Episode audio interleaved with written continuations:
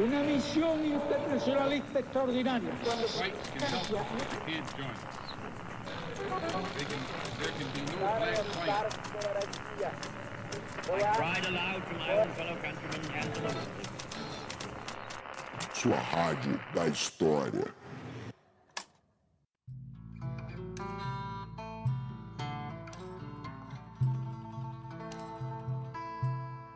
Bom dia, boa tarde, boa noite, tripulantes. Aqui quem fala é o Rafinha e eu sou o marinheiro que comanda esse motim. Bem-vindos a bordo, porque esse é o podcast História Pirata.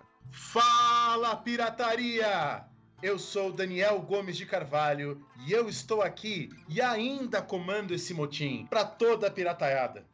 E aí, Dani, como é que você tá? Tudo bem com você, mano? Ah, hoje eu tô muito bem, hoje eu tô muito feliz. Eu tô lendo um livro de um autor chamado Kerry Walters, Os Revolucionários Deístas. Né? Esse Kerry Walters, ele é um, ele é um historiador norte-americano que é também um militante vegetariano, né? Ainda dialogando com o nosso programa que a gente fez sobre a, com a Camila, sobre a história do vegetarianismo, né? Eu tô lendo essas coisas. E você, Rafinha, tá lendo aí alguma coisa legal? Eu entrei aqui nas férias, né? Eu falei outro dia no programa que era meu último dia de trabalho, né, do primeiro semestre, e eu agora de férias eu tô tentando correr atrás o máximo que eu posso da bibliografia em relação ao meu projeto. E eu tô lendo aqui um livro muito importante pro meu trabalho, que é o livro do Yobenji Alcardo Chicangana Bayona, né? Que é um colombiano que fez um livro muito bom sobre imagens de canibais e selvagens do Novo Mundo, do maravilhoso medieval ao exótico colonial. Eu acho que vai ser uma das principais obras aí para dialogar com a minha dissertação. Ô, Daniel. É, mas você vai precisar escrever esse nome dele aí embaixo pro ouvinte entender.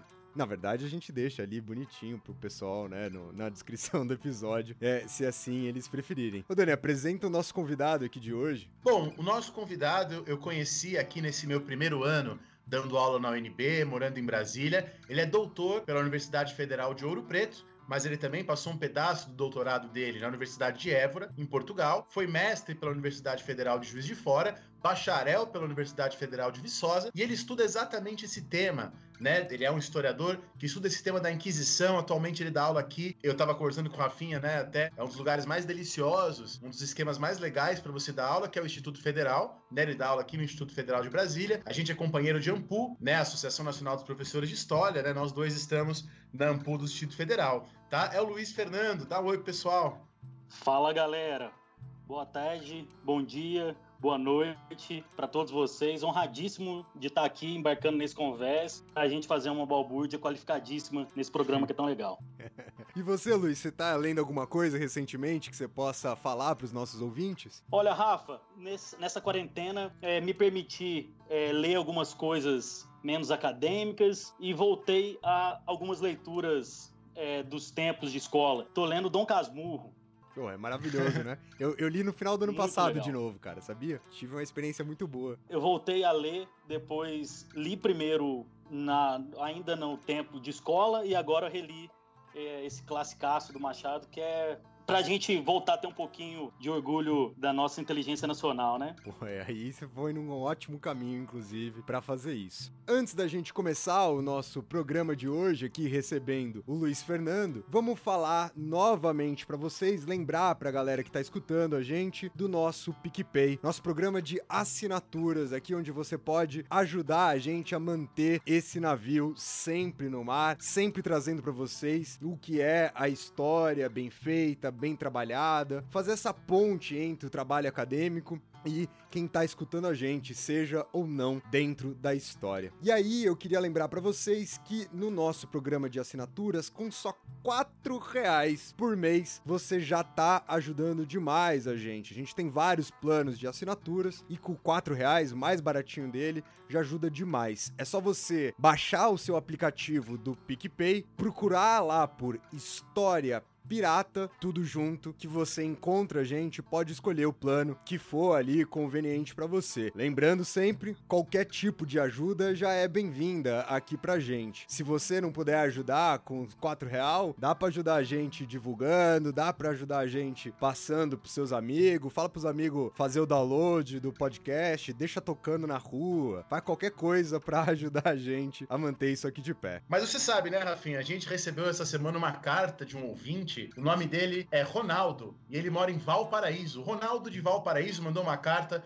falando assim: Rafinha e Daniel, eu amo, eu adoro o programa de vocês e por isso essa semana eu vendi todo o meu sangue, doei, vendi para dar dinheiro para vocês. Ronaldo, não precisa fazer isso. Claro que doar sangue é uma atitude nobre, mas não precisa vender, não precisa vender todo o seu sangue para nos ajudar. Ajude-nos se puder, mas conserve a sua saúde, pague o seu aluguel, alimente os seus filhos. Se sobrar algo, se for possível, dá uma ajuda para esse projeto continuar. Se não, só compartilhando indicando para os amigos, já estamos muito felizes. Não precisa vender todo o seu sangue, Ronaldo. Muito bom, Dani, muito bom. Sempre preciso aí. Essas cartas que a gente tem recebido, elas nos assustam muito, apesar de nos deixar honradíssimos aí com a vontade de vocês em nos ajudar. No programa de hoje, nós falaremos sobre a Inquisição, o Tribunal do Santo Ofício, em Portugal e a sua passagem pela colônia Brasil. No primeiro bloco de hoje, falaremos sobre o panorama político-religioso na Península Ibérica, nesse momento, e a fundação do Tribunal do Santo Ofício português. No bloco 2, falaremos sobre a estrutura e o funcionamento da Inquisição e a sua presença na América portuguesa. No terceiro bloco do programa de hoje, os crimes de fé e as principais vítimas da Inquisição. E encerraremos o programa debatendo a historiografia sobre o Santo Ofício no Brasil. Então, vamos começar o programa de hoje, vamos dar início a essa nossa conversa, vamos começar o primeiro bloco desse programa.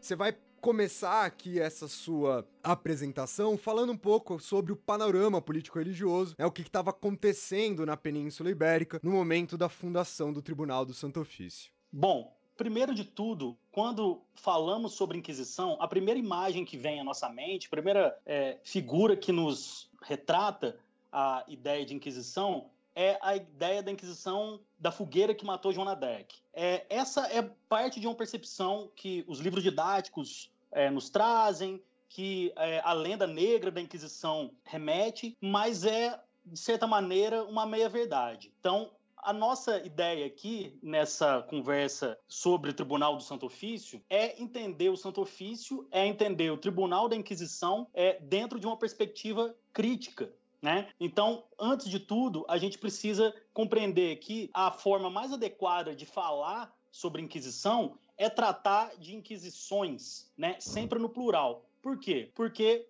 a Inquisição não foi uma única instituição. Né? O Tribunal do Santo Ofício ele existiu em diferentes lugares, em diferentes momentos, e por isso eu acho mais adequado nós falarmos em inquisições, no plural. Quando nós falamos em Inquisição, é, a gente pensa logo na Inquisição medieval, essa Inquisição que eu comentei há pouco, que é, matou Joana Dark. Mas é, primeiro de tudo, importante separar e explicar é, que, instituição, que instituições são essas. Primeiro, há uma diferença muito clara é, e fundamental para o nosso entendimento do que foi a Inquisição medieval, essa via de regra que nós associamos a Joana Dark, e as Inquisições da época moderna.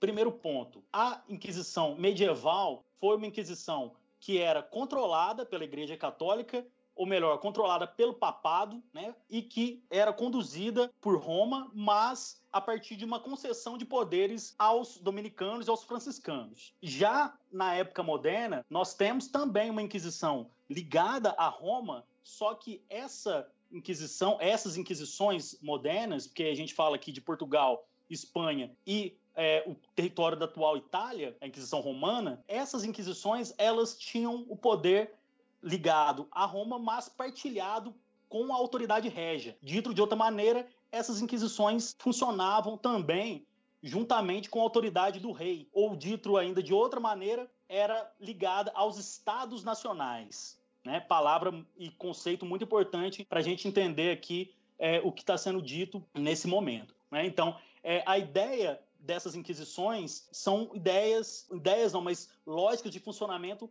é, um pouco diferentes. Então, as inquisições modernas elas têm natureza mista, né, reguladas por duas instâncias, seja o papado, seja as coroas. E um outro, um outro ponto importante para se destacar aqui que diferencia a Inquisição medieval das Inquisições modernas é os seus ritos administrativos. Não um, um, vamos falar aqui em rito burocrático, porque a gente está falando de sociedades pré-liberais, mas é importante entender que os ritos é, administrativos institucionais das inquisições modernas eles são mais complexos é, e há fluxos mais claros no sentido organizativo e principalmente no sentido de centralização. A Inquisição portuguesa ela usou, então, um, um, uma natureza de processo organizativo mais fundamentado e regulamentado por fluxos verticais e centralizados. Tá? Então, nós temos essas duas principais diferenças para estabelecer que entre a Inquisição medieval e as Inquisições modernas. Então, falaremos sobre a Inquisição portuguesa, que é uma instituição fundada em 1536 e encerrada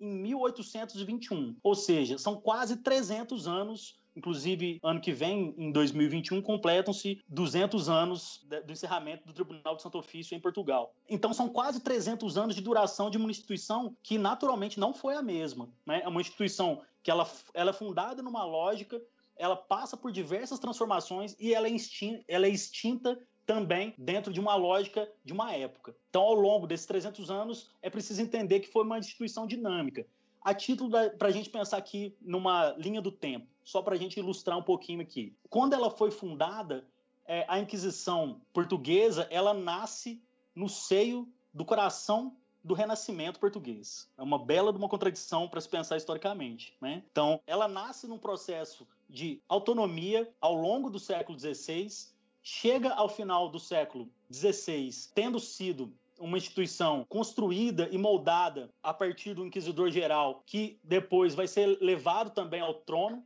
né? O inquisidor geral, Dom Henrique, ele vai ocupar ali é, a posição de inquisidor geral, de rei por seis anos, é, após é, um período conturbado na política portuguesa, é, Batalha de Alcácer-Quibir e tudo mais. Ela foi então uma instituição sempre marcada pelo seu tempo. Ela vai ser no final do século XVII suspensa pelo Papa, depois vai ser retomada, vai atravessar o século XVIII, marcada pelos, pela, pela influência do ouro que Portugal vai retirar do Brasil, especialmente das Minas.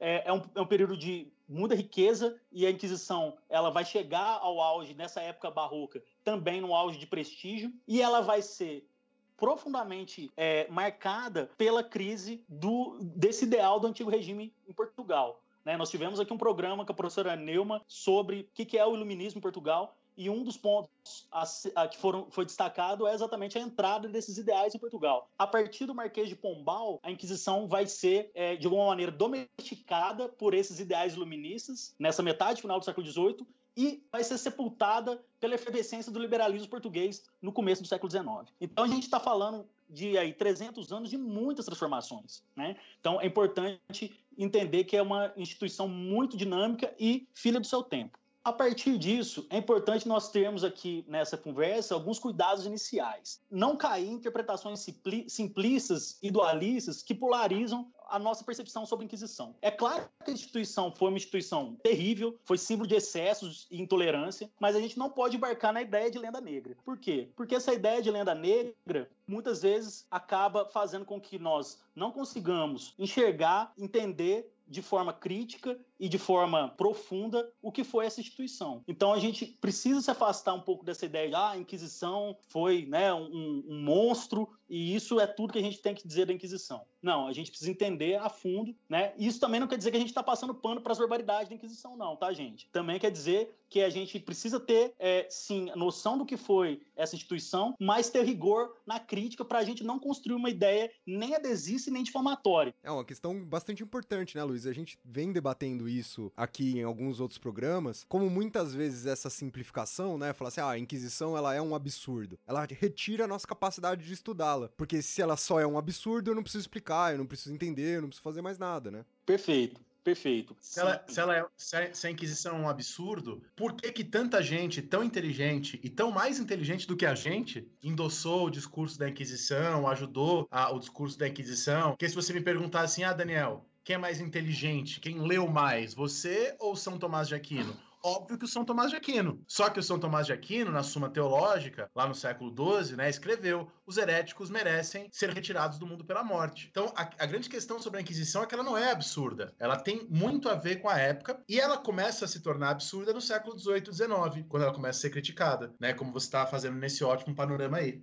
Perfeito, Dani. Eu acho que o caminho é por aí mesmo. Então, a gente precisa entender como que a Inquisição estabeleceu essas relações de poder com a sociedade. Nós vamos falar mais adiante sobre como que a sociedade é, se valeu da Inquisição para ter prestígio, para alcançar prestígio social e como que a Inquisição se valeu da sociedade para empre empreender a vigilância da fé.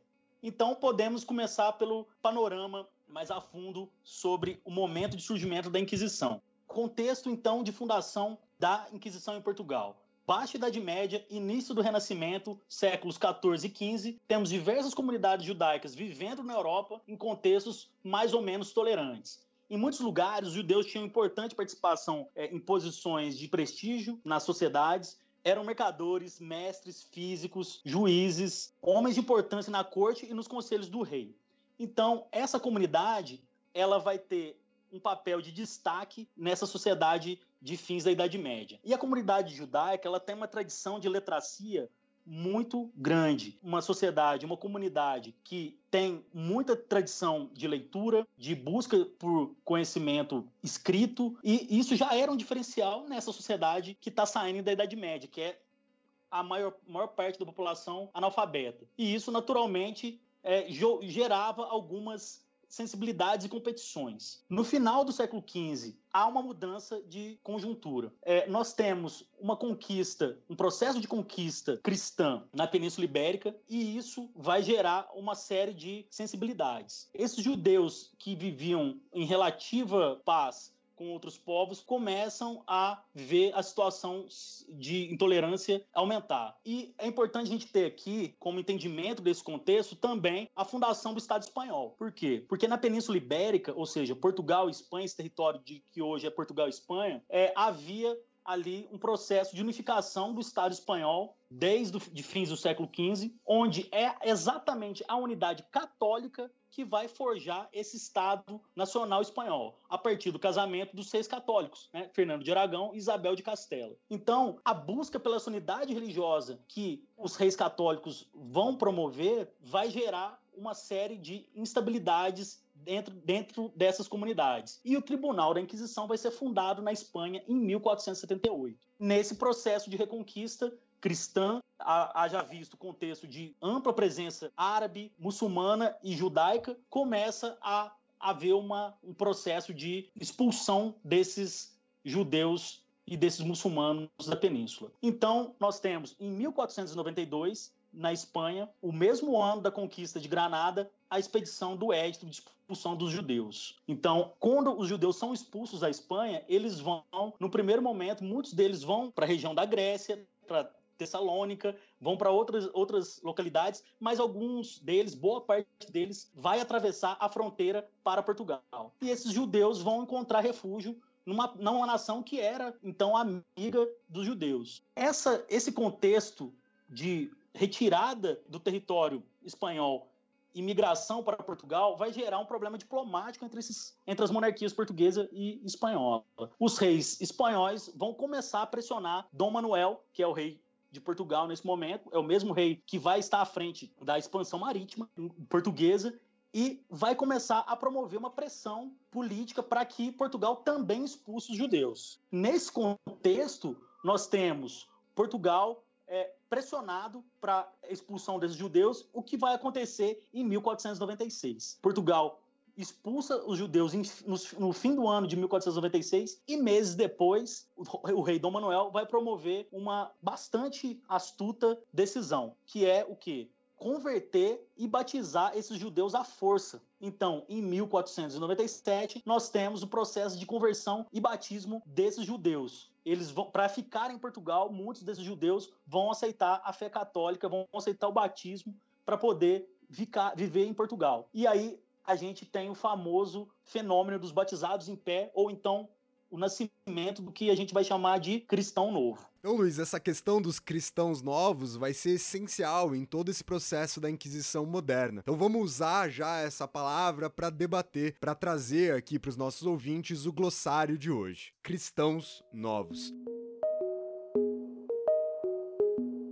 Você pode trazer para os nossos ouvintes o que, que é essa, essa ideia dos cristãos novos? O cristão novo é o católico, mas que descende de judeu ou muçulmano. Via de regra, na maior parte dos casos, o cristão novo ele é descendente, ele tem antepassados judeus, mas há também cristãos novos que têm no passado genealógico a fé muçulmana. Então, o cristão novo é exatamente esse judeu que se converteu ao catolicismo. E ele vai ser estigmatizado e discriminado nessa sociedade de antigo regime na Península Ibérica. Até porque, como você bem disse, né, essa conversão, ela nem sempre ela era uma coisa voluntária, né? Essa conversão muitas vezes foi fruto dessa imposição mais forte, né, de, um, de, de uma coisa que nem sempre houve escolha para isso. Sabe que eu acho muito legal? Que por muito tempo eu dei aula, né, em São Paulo, em, bairros. Tive a infelicidade de dar aula em alguns bairros de elite em São Paulo. Eu sempre tive muitos alunos judeus, né? E sempre era legal porque quando eu falava nesse momento do meu curso de história geral, quando eu falava, ó, oh, 1492, a expulsão dos judeus da Espanha, muitos vão para Portugal, né? Aí há a conversão forçada depois, e aí tem os cripto-judeus, etc. É curioso como a comunidade judaica, até hoje, ela sabe muito bem dessa história. Então, eu lembro dos meus alunos de 16, 17 anos, que eram de origem judaica, que não sabiam muita coisa de história, às vezes, mas esse, esse momento, assim, eles tinham bem marcado, né? Eu achava bem interessante dar essa aula para eles, fazer essa discussão. Então, esse foi o nosso glossário de hoje. Então, nós temos na Península Ibérica um antigo regime singular. Houve aqui já no podcast um programa também sobre o antigo regime, e esses ideais de antigo regime vão permanecer, vão chegar a Portugal também, especialmente o ideal de nobreza, mas o antigo regime ibérico ele vai ter uma questão muito singular, que é a hierarquia social regulada pela qualidade de sangue. Mas o que, que isso quer dizer? qualidade de sangue tem a ver com um conceito, um sentido biológico? Não. Na verdade, qualidade de sangue é qualidade de nascimento, qualidade genealógica. Quer dizer o quê? Que ser limpo de sangue é não descender de judeus ou muçulmanos convertidos ao catolicismo.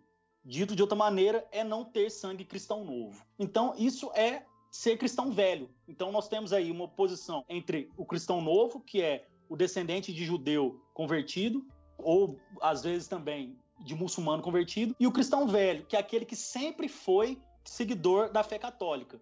Então, nessa sociedade, a gente vai ter essa grande diferenciação entre as pessoas que pertencem e participam dessa sociedade. E isso vai ser uma marca de estigma social aos cristãos novos. Então, é importante a gente não perder de vista aqui o que isso quer dizer. Ser cristão novo nessa sociedade é poder viver e poder desfrutar de prestígio. O, o sobrenome nessa sociedade de antigo regime vale muito, muito. Né? Vale muito mais do que uma ficha de capacidades. A gente está falando de uma sociedade que é regulada pelo nascimento. Você é dependendo do lugar onde você nasceu, do lugar da família, do clã familiar que você nasceu. Então, ser cristão velho é fundamental para ocupar lugares de destaque nessa sociedade. Dito isso, importante a gente compreender que os cristãos novos, esses judeus convertidos à força, vão sofrer uma pressão crescente nesse começo do século XVI.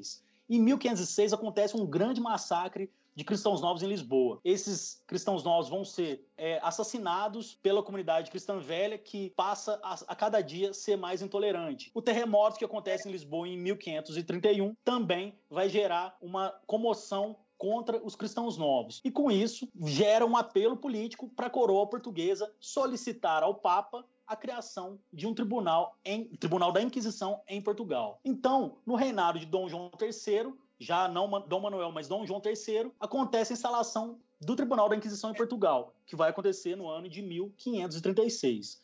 Assim, o Santo Ofício é criado em Portugal a pedido do rei, e motivado pela tentativa de vigiar a fé dos judeus convertidos. Isso nos leva a entender a seguinte questão: para que, que serve a Inquisição? Qual é a razão de ser a Inquisição? É vigiar a pureza da fé católica, é vigiar a fé desses judeus convertidos forçosamente, que são sempre suspeitos de judaizar em segredo, de judaizar de forma dissimulada. É, eu acho muito legal, então, porque o ouvinte já ficou com uma coisa clara na cabeça dele, né? O ouvinte não pode falar, quando ele for falar sobre a Inquisição, ah, a Inquisição foi isso, a Inquisição foi aquilo. Porque, na verdade, não existe uma Inquisição. Existem muitas Inquisições. E, é, e você pontuou muito bem, né? Foi muito legal uma descontinuidade muito grande. Claro que também há continuidades, óbvio, mas há uma descontinuidade muito grande entre as inquisições medievais e as inquisições modernas. Né? A Inquisição medieval ela surge na passagem do século XII para o século XIII, né? a partir de uma cruzada, a chamada Cruzada Albingense,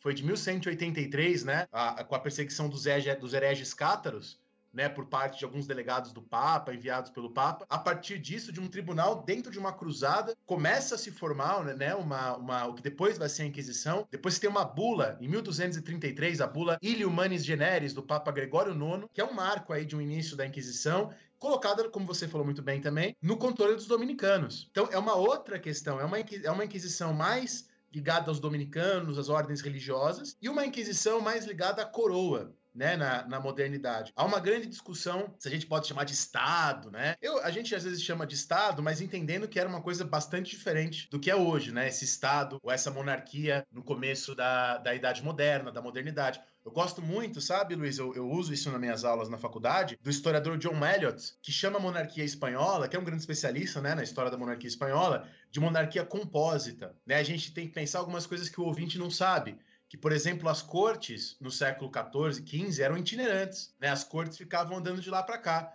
A corte espanhola só se fixa em Madrid, só passa a ficar em Madrid como uma capital, entre aspas, em 1561 no final, na segunda metade do século XVI. Antes a corte é uma corte itinerante. E o próprio Carlos V foi o grande rei da, monarquia da coroa espanhola no século XVI, depois dele veio Felipe II. Carlos V era nascido no que hoje é a Bélgica. Né? Ele nasceu numa região que hoje é a Bélgica. Então não havia um Estado, né? Essas monarquias eram monarquias compósitas, no sentido de compostas por vários corpos. A própria, a própria chamada unificação da Espanha também é uma unificação relativa, né? Os reis ainda tinham que lidar com os corpos, com a região de Castela é uma coisa, a região de Aragão é outra coisa. Então, é muito interessante, você colocou muito bem, que é nesse novo contexto do século XV, XVI, de expansão marítima, a, o tal do período da Renascença, que justamente vem a Inquisição. E até é legal, Luiz, a gente já falou né, em outros programas, e também já falamos até na nossa conta lá do Instagram, arroba História Pirata, que a gente não pode ter aquela visão de livro didático né, sobre o Renascimento, como se o Renascimento fosse a luz contra as trevas. E o programa de hoje é mais um exemplo. Até porque as Inquisições modernas, a rigor, talvez sejam mais brutais que as medievais, né?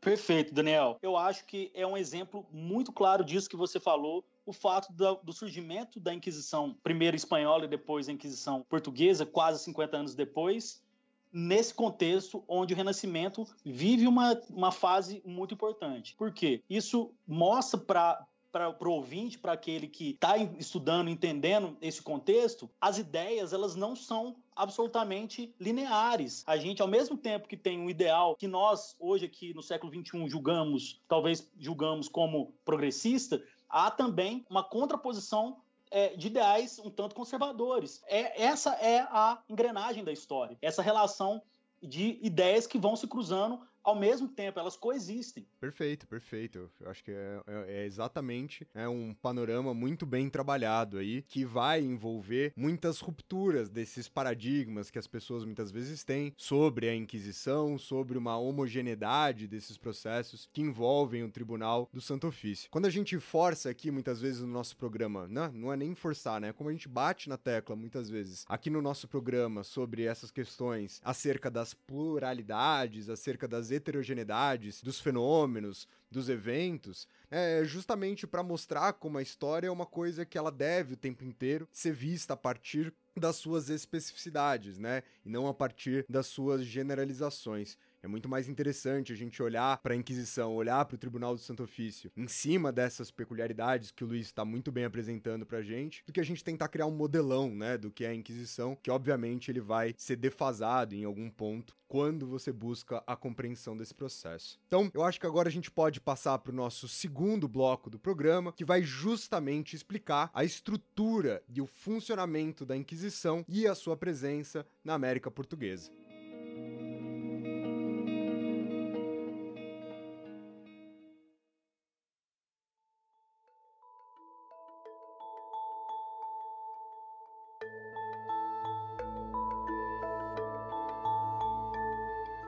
Primeiro de tudo, é importante a gente entender como que funcionava, como era a ação da Inquisição portuguesa.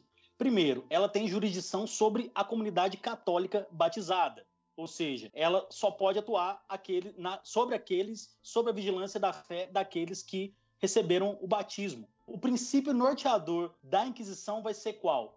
A ideia de reconciliação das almas com a doutrina católica. Mas ao final, pessoal, falaremos sobre como que a Inquisição entendia que um herege que morria na fogueira era para ela uma derrota. Ao contrário de que, do que possa muitos podem imaginar. Por quê? Porque a ideia central do funcionamento da Inquisição é a ideia da reconciliação das almas daquele herege, daquele pecador que se distanciou da ortodoxia da fé católica. E a depender do teor das denúncias, a Inquisição processava e punia aqueles que desrespeitassem os dogmas do catolicismo. Havia uma série de denúncias que não necessariamente viravam processos. Outros poderiam virar e chegar a uma série de penas das mais diferentes. Então, como que vai ser a estrutura e o funcionamento da Inquisição no Brasil colonial, na América Portuguesa? Ao longo da história da Inquisição portuguesa, a gente vê que o tribunal estabeleceu diferentes estratégias para fazer, para empreender essa vigilância. Primeiro, é importante dizer, não houve um tribunal da Inquisição instalado no Brasil. A Inquisição portuguesa, ao contrário da Inquisição espanhola, que teve três tribunais instalados na América Espanhola, a Inquisição portuguesa não instalou um tribunal no Brasil, embora houve um momento em que existiu uma tentativa de instalação em 1622. O bispo da Bahia seria o responsável por conduzir é, o funcionamento desse tribunal, mas o rei de Portugal desistiu da criação desse tribunal na Bahia em 1622 é, em razão da falta de gente especializada é, para cuidar e ajudar no funcionamento desse tribunal. Então, não houve um tribunal da Inquisição instalado no Brasil. Portugal, a Inquisição portuguesa teve quatro tribunais, três no reino e um no ultramar, e um no território colonial. Os três portugueses eram o Tribunal de Lisboa, o Tribunal de Évora, o Tribunal de Coimbra e o Tribunal Ultramarino ficou restrito ao Tribunal de Goa, que é atual território da Índia. Então, a jurisdição dos territórios ultramarinos ficava a cargo, exceto por Goa, ficava a cargo da Inquisição de Lisboa. E o caso do Brasil se enquadra nisso. Então, isso quer dizer o quê? Que o Tribunal do Santo Ofício, a Inquisição é, de Lisboa, cuidava do território do Brasil. E aí, no primeiro momento, do século XVI e também, de certa maneira, até metade do século XVII, o período, esse período foi o período onde a Inquisição usou de artifícios específicos para vigiar a fé nesse território da América Portuguesa, especialmente com visitas inquisitoriais. O que eram essas visitas inquisitoriais? No caso do Brasil, nós tivemos quatro visitas, pelo menos quatro mais bem documentadas. A primeira visitação vai ser uma visita em que o inquisidor Heitor Furtado de Mendonça, inquisidor e visitador, chega ao Brasil, chega à Bahia em 9 de junho de 1591 e vai ficar até 1595. Esse inquisidor é, ia percorrer também o território da África Atlântica, mas ele demorou muito tempo no Brasil e daqui ele voltou para Portugal. Ele ficou aqui quase cinco anos. Ele percorreu aqui no Brasil os territórios da Bahia, da Paraíba e de Pernambuco. Ele chegava nesse território, estabelecia a mesa e as pessoas tinham um período para se confessar, confessar suas culpas perante a mesa e também para fazer denúncias. Então, interessante porque nós temos é, algumas documentações é, disponíveis para consulta e para conhecimento é, dessas visitações. Existe um pequeno livro chamado Confissões da Bahia, foi é, no primeiro momento é, lançado, publicado pela primeira vez por Capistrano de, Capistrano de Abreu no começo do século XX, mas também depois foi publicado por Ronaldo Vanfas, um grande especialista no tema, em formato de livro. Essa documentação retrata bastante de como era a sociedade baiana nesse final de século XVI. E há muitos estudiosos né, que trabalharam com essa documentação. A gente pode citar aqui o próprio Capistrano de Abreu, que foi pioneiro, a professora Anita Novinsky, Ângelo Assis, o Marcos Vinícius Reis, o Alessio Fernandes, são alguns dos historiadores que trabalham e trabalharam com essa documentação. No segundo momento, a gente tem a, visita a, segunda visitação, que é a visitação que vai percorrer também a Bahia, que acontece entre 1618 e 1620. A terceira visitação vai acontecer nas chamadas Capitanias do Sul. É interessante porque nessa época o termo Nordeste ainda não existe. O termo Nordeste é um termo do século XX. Na época, o que aparece na documentação são as capitanias de cima e as capitanias de baixo, ou as capitanias do norte e as capitanias do sul. As capitanias do sul eram as capitanias que estavam abaixo de Porto Seguro. Então, essa visita percorreu as, as capitanias do sul, a terceira visitação percorreu as capitanias do sul, passando por Rio de Janeiro, Santos e Vitória. Essa terceira visitação levantou 50 confissões e 24 denúncias. Só para ilustrar aqui uma das confissões, Sebastião de Freitas, morador em São Paulo, foi confessar isso ao visitador porque certa vez negara a virgindade de Maria, dizendo que, abre aspas, não podia conceber sem homem lhe fazer tal coisa por palavras muito desonestas e sujas. Fecha aspas. Então, essa é uma confissão que um morador dessa região, São Paulo, fez diante do inquisidor, diante do visitador. Então, essa, essa, a natureza dessas confissões retratam uma série de erros de ortodoxia da fé católica.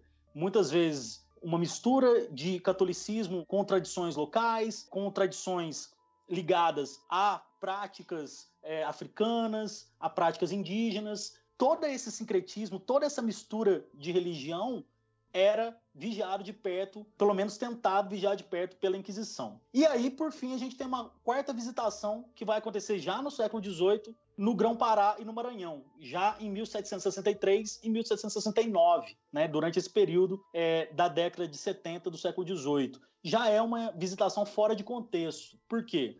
Porque no século XVIII, a partir do, de fins do século XVII, na verdade, o Santo Ofício vai promover uma mudança de estratégia. Ele vai vigiar a fé na América Portuguesa, no Brasil colonial, a partir dos agentes, de uma rede de agentes inquisitoriais. O que, que acontece? O Santo Ofício vai nomear pessoas para colaborar com a aplicação da vigilância da fé no Brasil. Ele oferecia cargos àqueles que desejavam, então, colaborar com a vigilância da fé. Como que era o recrutamento desses agentes? Existia uma série de pré-requisitos para ser um agente inquisitorial. Primeiro de todos, naturalmente, era ser limpo de sangue, né? Aquele ponto que a gente falou era ser cristão velho. Era a principal delas, mas também era importante ter uma boa reputação, ter alguma renda e se apresentar como autoridade à sociedade. Por que, que, era um bom negócio ser um agente inquisitorial? Porque os cargos da carreira do Santo Ofício representavam um atestado público de honra.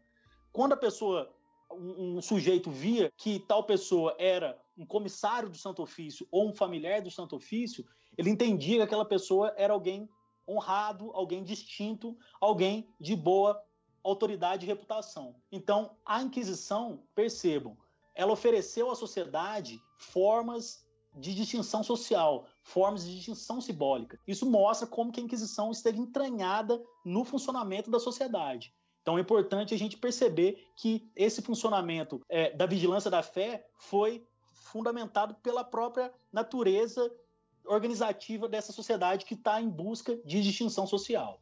No nosso episódio sobre a reforma protestante, a gente citou um historiador chamado Jean Delumeau, que é um historiador bastante conhecido, né, pra gente que é da área, que ele estuda justamente a história, estudou, né, ele morreu esse ano, inclusive, o Delumeau, muito da história do catolicismo e do catolicismo popular, do cristianismo popular. O Delumeau lembra pra gente que no começo da Idade Moderna, quase ninguém sabia rezar o Pai Nosso, o que pra gente hoje é um básico, né, pros cristãos, era uma coisa que não acontecia. E ele vai colocar como na Idade Moderna, na época moderna, como um pouco como produto da Contra-Reforma, que é o contexto que a gente está falando, justamente a igreja começa esses processos de maior, de tentar pelo menos dar uma maior uniformidade dentro da Igreja Católica. Então, isso que o Luiz está falando muito bem é exatamente a história também faz parte da história desse processo de formação do próprio catolicismo como a gente conhece hoje. Porque a gente, se a gente pensar o catolicismo medieval, o cristianismo medieval, era uma coisa muito diferente, né? É nesse mundo moderno que as coisas se colocam assim. Aliás, eu queria aproveitar é, para te fazer uma pergunta. Você citou a historiadora Anita Novinsky, e ela sustentou bastante, né, no século passado, essa historiadora, que a Inquisição em Portugal tal foi uma forma de contribuir para a fraqueza da burguesia lusitana. Quer dizer, confiscando os bens dos judeus, ou expulsando os judeus no caso da Espanha. Isso acabaria sendo impeditivo à questão do desenvolvimento econômico e a Inquisição teria contribuído para o fato do país, né, do Portugal, da Espanha, da Península Ibérica, não terem se industrializado, não terem sido pioneiras na industrialização. Eu particularmente discordo disso e eu imagino que você também, né? Olha, Dani, esse é um ponto bastante interessante a ser discutido sobre a historiografia produzida pelo no Brasil sobre o Santo Ofício. Essa é uma percepção de que a Inquisição foi uma instituição que atrasou o desenvolvimento português, atrasou o desenvolvimento da Península Ibérica como um todo, é importante a gente ir mais a fundo para enten tentar entender esse processo. Primeiro, esse argumento vai ser um argumento de combate levantado pelos liberais no século XIX,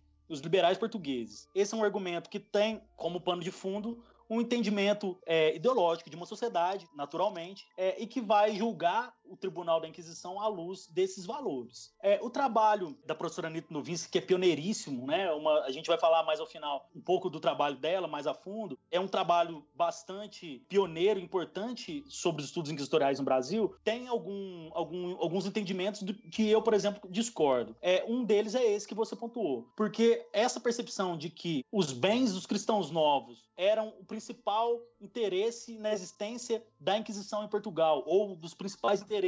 Ele pode ser problematizado, pode ser questionado a partir do momento que as pesquisas mais recentes têm mostrado que a Inquisição quando sequestrava os bens desses cristãos novos, via de regra, esses bens iam para a coroa esses bens iam diretamente para a monarquia portuguesa. Embora a Inquisição tivesse astúcia né, em argumentar junto ao rei, a partir do inquisidor geral, da necessidade dessa renda para o funcionamento da instituição. Mas, via de regra, esse cabedal, esses bens desses cristãos novos iam para a monarquia portuguesa. Então não é exatamente para a Inquisição. O fato é que nós temos pesquisas mais recentes que têm um entendimento é um pouco mais complexo disso que a professora Anita Novinsky defendeu nos seus trabalhos, é, especialmente aí na década de 70 e 80. E Luiz, eu queria te fazer uma outra pergunta aqui, que é uma dúvida minha também, que é essas visitações do Tribunal do Santo Ofício na Colônia Brasil, né, que você estava bem pontuando, tanto no final do século XVI quanto no início do século XVII, e até mesmo sobre a não instalação de um tribunal na colônia portuguesa, é, existe alguma relação entre as visitações estarem acontecendo nesse exato momento e o fato de Portugal estar tá vivenciando todo o período atrelado à União Ibérica, é porque quando a gente olha para as colônias espanholas aqui na América, a gente teve uma maior intensidade dessa presença do Tribunal do Santo Ofício em comparação à colônia portuguesa. Os Habsburgos afetam de alguma forma? Eles têm algum, alguma interferência, alguma influência dentro desse processo? Rafinha, via de regra, o Tribunal do Santo Ofício conseguiu manter sua autonomia diante do problema de sucessão do trono em Portugal a partir desse momento da União Ibérica, o Santo Ofício tenta, de alguma maneira, se articular de forma a se equilibrar entre os poderes do rei, no caso, ligado à coroa espanhola, e do papado. Então, o Santo Ofício se equilibrou como ele sempre tentou fazer ao longo de sua história, se equilibrar entre esses dois poderes para manter sua autonomia. E há, ao longo desse período da União Ibérica momentos de maior e de menor autonomia, mas via de regra ele conseguiu manter o seu funcionamento como uma instituição relativamente independente da força política monárquica aí desse período. Da hora, legal, legal. Era uma dúvida que eu tinha muito tempo. Legal. Eu vou só então, pessoal, retomar aqui um pouquinho para a gente encerrar essa, já essa segunda parte dos agentes inquisitoriais, é, e aí a gente já passa para os crimes de fé, beleza? Os principais agentes da Inquisição que existiram e atuaram no Brasil, não só no Brasil, em Portugal também, mas existiram e atuaram no Brasil, foram os comissários do Santo Ofício, que eram padres, via de regra, bem formados, muitos deles ligados à estrutura eclesiástica dos bispados, das sés do Brasil, muitos deles também formados em cânones, alguns deles com, com formação na Universidade de Coimbra. No total, os comissários do Santo Ofício foram 198 no território da América Portuguesa. E eles eram a maior autoridade inquisitorial no Brasil colonial. Como aqui não houve um tribunal de Santo Ofício, não houve um inquisidor presente. Então, as maiores autoridades inquisitoriais eram os comissários, que tinham contato direto com os inquisidores de Lisboa. Posteriormente, abaixo dos comissários estavam os familiares do Santo Ofício. Os familiares do Santo Ofício eram homens leigos, homens sem formação religiosa, eram homens que, via de regra, viviam de comércio, viviam de negócio. As pesquisas da professora Daniela Calainho e de outros historiadores mostraram que três quartos dos familiares do Santo Ofício eram comerciantes, eram homens de negócio. E eles não tinham formação religiosa. Eles foram em número de aproximadamente 3 mil familiares do Santo Ofício no Brasil e eles eram responsáveis pela prisão dos réus. Então eram eles que conduziam os réus para as naus que eram enviadas para Lisboa. É importante a gente perceber que os familiares do Santo Ofício foram um braço leigo, um braço não religioso, não, de não formação religiosa da Inquisição no Brasil. Ele mostra o fato da gente ter aí 3 mil, pouco mais de 3 mil familiares do Santo Ofício para o Brasil colonial, como a Inquisição esteve entranhada na lógica de funcionamento da sociedade. A sociedade se valeu da Inquisição e a Inquisição se valeu da sociedade para empreender a vigilância da fé. É, eu fico imaginando, Luiz, né? Imagina que beleza que devia ser pro pessoal que gosta de uma fofoca. Isso que tem tanto no Brasil ser um familiar da Inquisição, né? Eu sempre fiquei fazendo essa imaginação. Imagina a tia Zona fofoqueira ter todo esse poder? pois é, a Inquisição ela era hábil em ter notícias e fazer denúncias de coisas que das mais cabrosas que vocês podem imaginar. Há exemplos muito interessantes de pessoas que eram denunciadas Interessante para mim que no século XXI, né? Era uma desgraça para quem vivia isso. Mas há relatos, há documentação que mostra pessoas que eram denunciadas simplesmente por se atrasar numa festa católica, pessoas que carregavam fama de judaizar porque não comiam carne de porco, pessoas que na sexta-feira à noite desaparecia e era entendido como um, judeu escondido, um judeu disfarçado. Então, tudo isso gerava uma possibilidade de denúncia e eram os comissários que encaminhavam essas denúncias a Lisboa, muitas vezes levados pelos familiares do Santo Ofício. E tem que tomar cuidado, Dani, porque pelas ordenações filipinas, fofoca é crime. Então, também tinha. Você não pode fazer mexericos, né? então, não... talvez a vida delas não fosse tão fácil assim. Talvez a vida desses familiares tinha que tomar algum cuidado para não ser enquadrado enquanto crime também. Lógico que a gente tá brincando aqui. Vamos aproveitar esse gancho, então, sobre né, os incriminados, como o Luiz estava tratando aqui com a gente, encerrar esse nosso segundo bloco e dar início ao terceiro bloco do programa, falando justamente sobre os crimes de fé e as principais vítimas da Inquisição.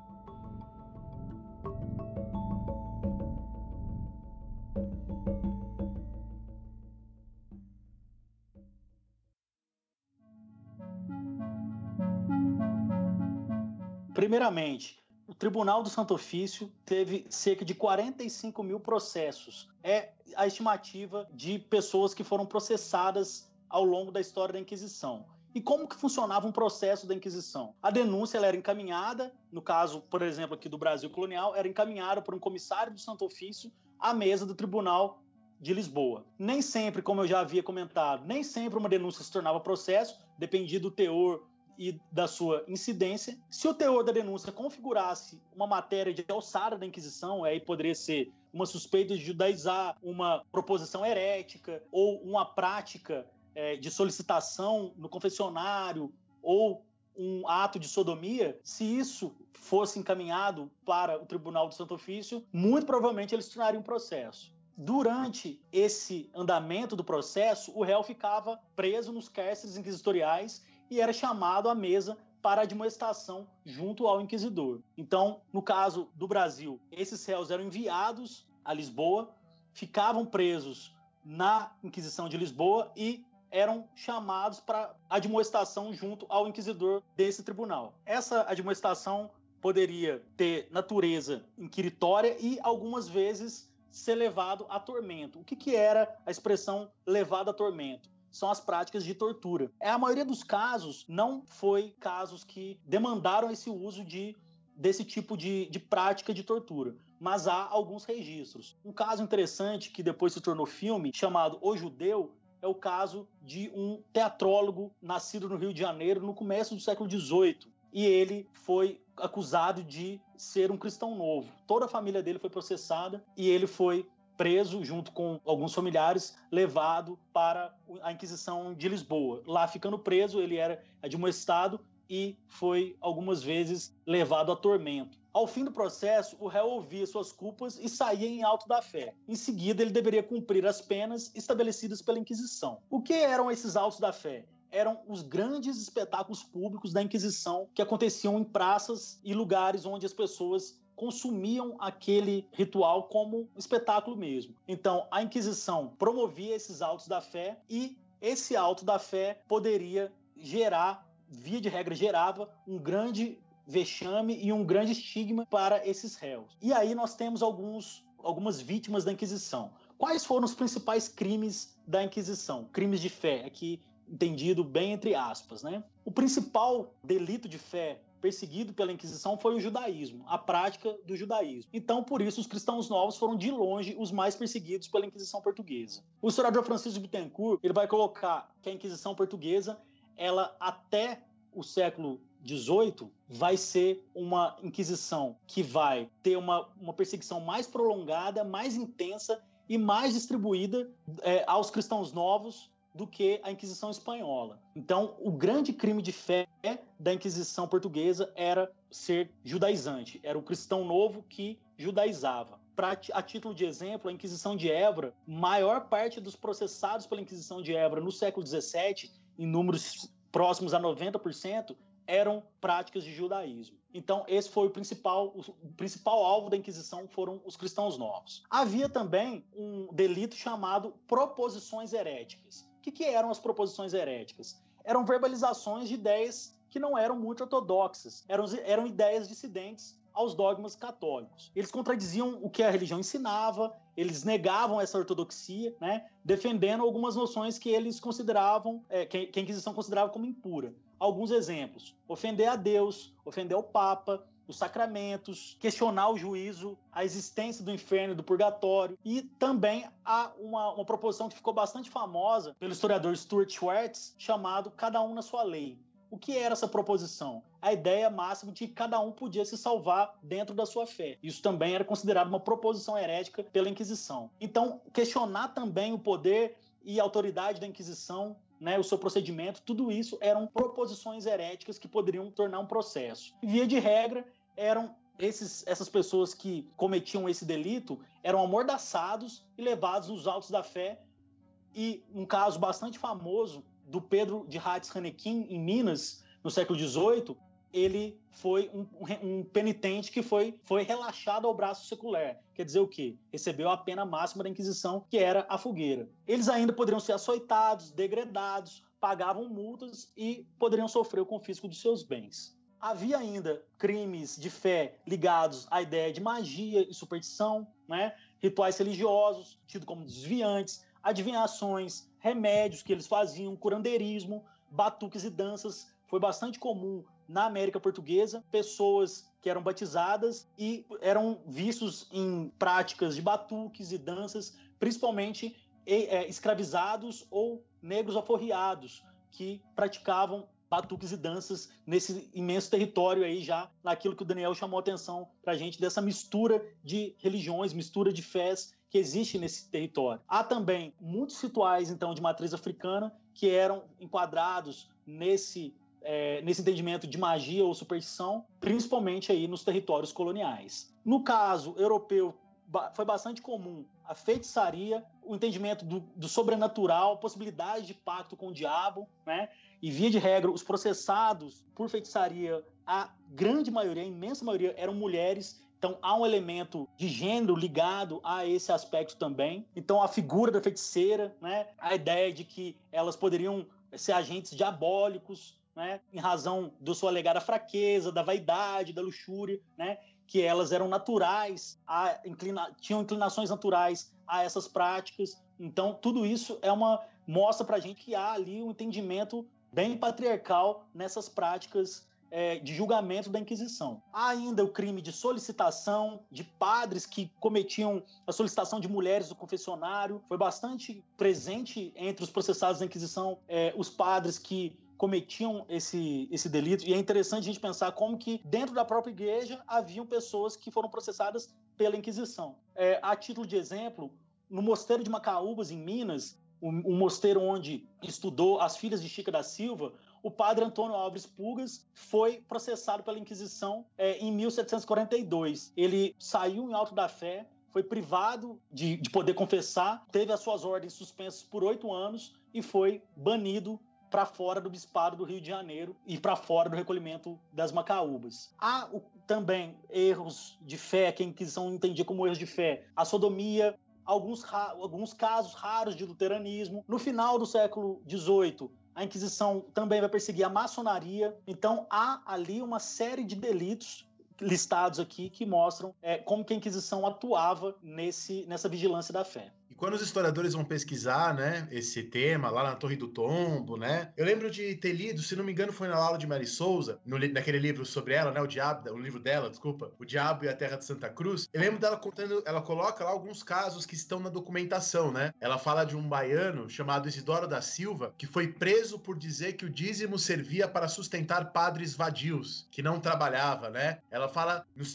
no, se não me engano, nesse livro mesmo, de Filipe Tomás de Mirando, que foi preso por por dizer: boto a Cristo muita merda, pela hóstia muita merda e pela Virgem Maria muita merda. Ela fala sobre Diogo Castanho, que colocava o crucifixo embaixo da cama na hora de fazer sexo. Ela fala do mercador João Nunes, acusado de ter um crucifixo ao lado do seu vaso sanitário. Ela fala sobre o cristão novo Fernão Pires, o Mija Manso, que foi denunciado porque batizava cachorros. Né? Ela fala sobre o alfaiate Gaspar Coelho, que, constatando que não havia hóstias suficientes, usava farinha de tapioca, né, pra, que é feita de mandioca para fazer a hóstia, o que eu acho uma coisa muito legal se ele fez isso mesmo, né? Uma puta apropriação bacana, né, do para as nossas necessidades. E essa questão da mulher, né? Ela fala sobre a Caetana Maria de Oliveira, que segundo as denúncias, né, segundo os registros, tinha um cardápio de simpatias para evitar que seu marido pulasse a cerca. Fala sobre a Luísa Pinta, que para curar os homens mandava-os se ajoelhar perante ela, assoprava aos homens e os cheirava para identificar a doença. Esses são registros, né? Eu tô pegando aqui algumas passagens do, desses livros que eu tenho, e muitos deles é uma dificuldade para saber: ah, será que isso veio de uma fala de um familiar?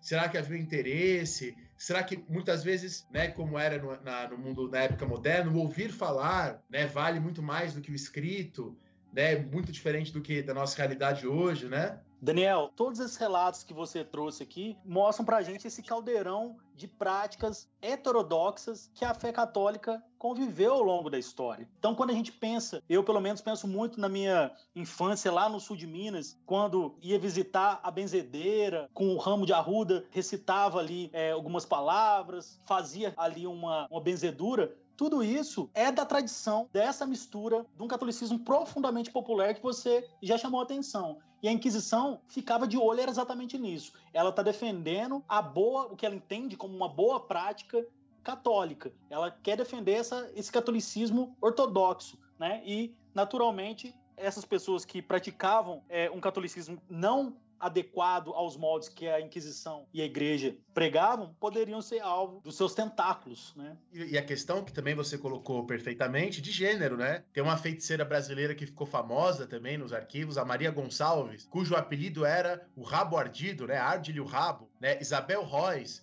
cujo apelido era a boca torta, quer dizer, essa associação da feiticeira com a feiura, a da mulher feiticeira com a prostituta, quer dizer, e aí essa mistura do que de fato aconteceu com o imaginário, né, esse tipo de coisa. Perfeito, é por aí mesmo. E aí, meninos, para a gente encerrar aqui essa parte sobre as vítimas da Inquisição, é importante a gente ter em mente alguns preceitos do funcionamento das penas da Inquisição. Primeiro, para o Santo Ofício, a morte não era uma vitória.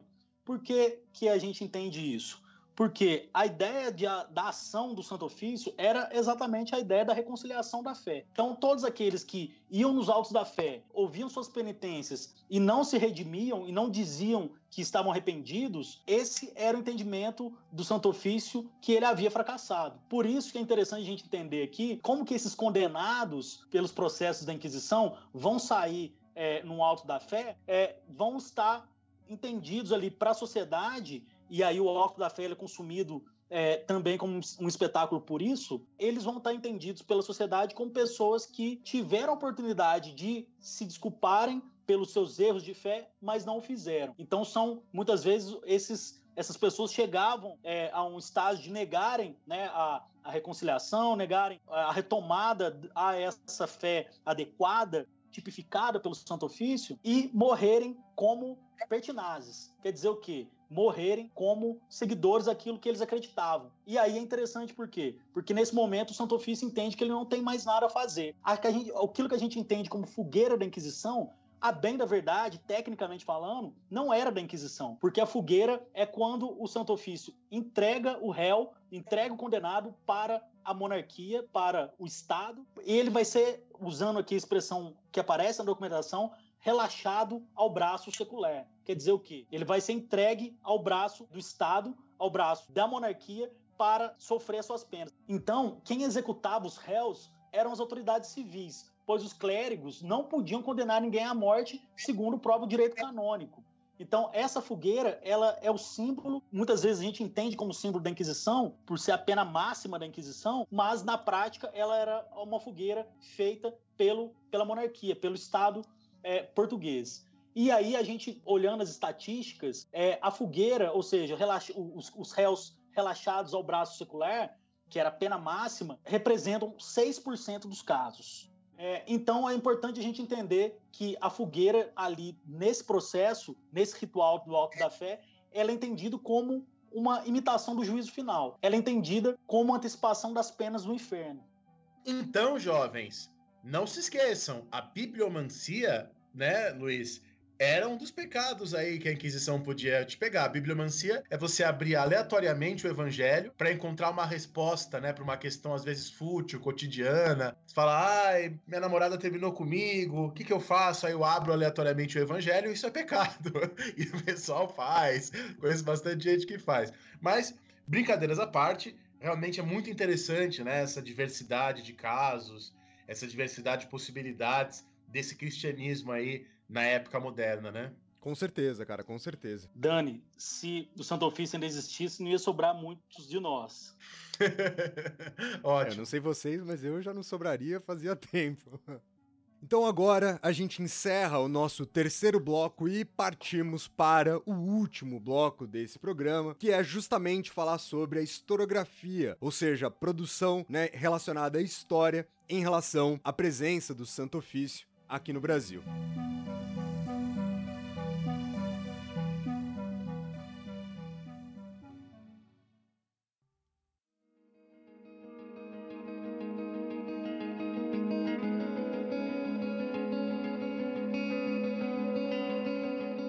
historiografia sobre a Inquisição no Brasil ela é muito vasta, diversa e abarca uma série de interesses de pesquisa. O Santo Ofício começou a ser discutido no Brasil ainda no século XIX. Talvez Van Hagen tenha sido o primeiro historiador a citar o caso da Inquisição, falando sobre os penitenciados em Alto da Fé em Lisboa. Já na primeira metade do século XX, mais precisamente em 1922, Capistrano de Abreu publica os documentos sobre a visitação de 1591. Então, a partir daí, a historiografia passa a se complexificar, a se profissionalizar. Ainda nos anos 60 e 70, os historiadores Elias Lippner, Sônia Siqueira, Anita Novinsky e José Gonçalves do Salvador vão inaugurar uma tradição de estudos inquisitoriais bastante pioneira no Brasil. Os grandes temas de interesse deles vão ser especialmente os cristãos novos perseguidos pela Inquisição. Já nos anos 80,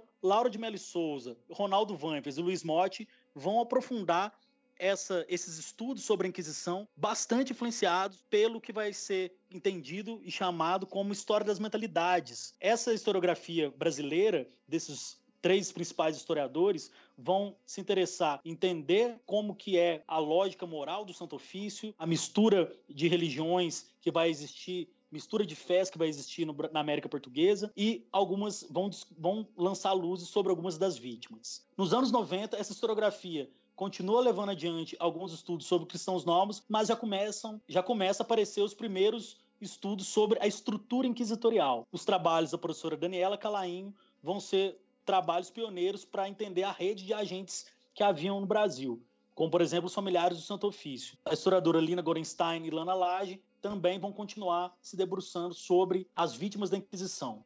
A partir dos anos 2000, a historiografia vai se diversificar há uma série de estudos sobre criptojudaísmo, sobre estrutura da Inquisição, sobre a ação dos agentes inquisitoriais. Temos trabalhos do professor Ângelo Assis sobre criptojudaísmo, professora Maria Leona Chaves sobre os indígenas é, perseguidos pela Inquisição, Bruno Feitler sobre a estrutura inquisitorial e sobre a presença da Inquisição na capitania de Pernambuco, o historiador americano James Wadsworth também sobre os familiares de Pernambuco, Grace Souza sobre os agentes inquisitoriais na Bahia, Aldair Rodrigues, professor da Unicamp, sobre a estrutura da Inquisição e sobre os familiares do Santo Ofício, e Lande Matos sobre os críticos e as críticas à Inquisição no século XVII, Verônica Gomes, Igor Camilo Rocha, Lucas Monteiro sobre a comunicação e cooperação entre as inquisições portuguesa e espanhola na América e na Europa, o meu próprio trabalho, que é sobre os familiares do Santo Ofício, e na tese de doutorado sobre os candidatos rejeitados pelo Santo Ofício. Então, há uma série de trabalhos sobre a Inquisição no Brasil. Alguns dos trabalhos têm se aproximado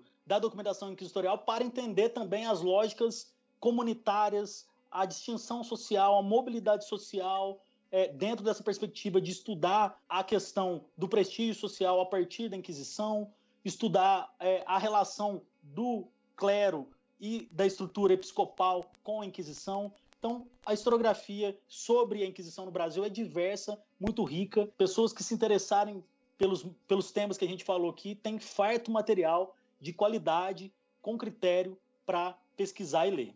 Então, pessoal, a partir dessas, dessas reflexões que fizemos aqui sobre o Tribunal do Santo Ofício e sua atuação em Portugal e no Brasil, vale a pena a gente fazer algumas conclusões gerais. Primeiro, entender que a Inquisição ela esteve entranhada nas sociedades, tanto reinol quanto né, no espaço colonial. Ela serviu à sociedade e a sociedade serviu a ela.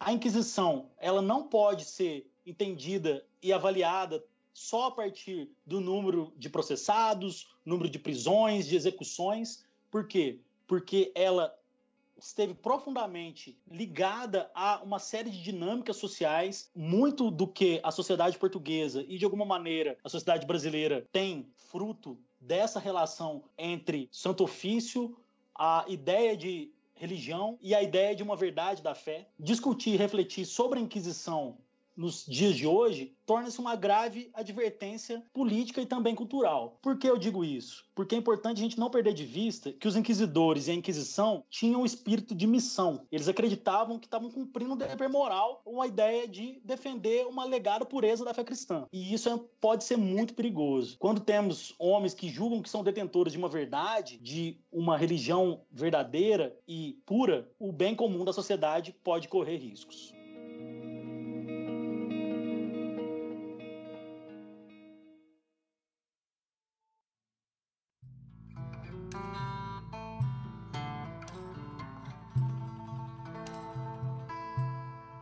Ótimo, Luiz, ótimo, ótimo. Gostei demais aí. Me resolveu várias coisas. Eu, eu gosto muito de quando a gente recebe as pessoas aqui. que eu normalmente faço é eu deixo todas as minhas aulas que tem alguma relação com o tema e conforme, né, o, o convidado vai falando, eu vou fazendo aqui as anotações já na minha aula. E essa e essa sua fala rendeu muitas anotações importantíssimas aqui que eu fiz já para fazer mudanças das minhas aulas, para fazer mudança das minhas anotações. O Dani eu sei que também que fica anotando, até mesmo porque porque muitas vezes ele faz isso sem estar tá mutado. Então eu fico aqui escutando ele digitar no computador dele. então também tenho certeza que o Dani gostou bastante aí da sua fala. Sim, é uma, foi uma fala bastante didática, né? E de fato, como ele bem colocou, é um assunto que, assim, eu vejo muita gente estudando mesmo, discutindo. Isso desde a minha graduação, né? Inclusive, você citou a Laura de Meli Souza, foi minha professora de Brasil Colônia 2, né? Lá na Universidade de São Paulo. Eu lembro de vários orientandos dela, vistoriando os arquivos, né? Eu próprio não estudei esse assunto como historiador, né? Mas foram muitas pessoas que eu vi estudando e, de fato, é um assunto interessantíssimo, né? Essa questão. E gostei muito também da fala, né? Ela foi muito bem organizada, as quatro partes. Eu acho que quem escutou certamente realmente foi, teve um grande ganho. Então, Luiz, muito obrigado por ter né, se disponibilizado todo esse tempo aqui com a gente. A gente quer receber você muito, muitas outras vezes aqui, com certeza, no nosso programa. Rafinha e Dani, eu que agradeço a vocês pela oportunidade de estar aqui. Sou fã do programa, acompanho sempre e vida longa a pirataria nos mares do Brasil e do mundo. É isso então, minha gente. Muito obrigado para vocês que ouviram a gente até aqui. Tamo junto e até o próximo programa. Falou, galera. Um beijo, pirataria!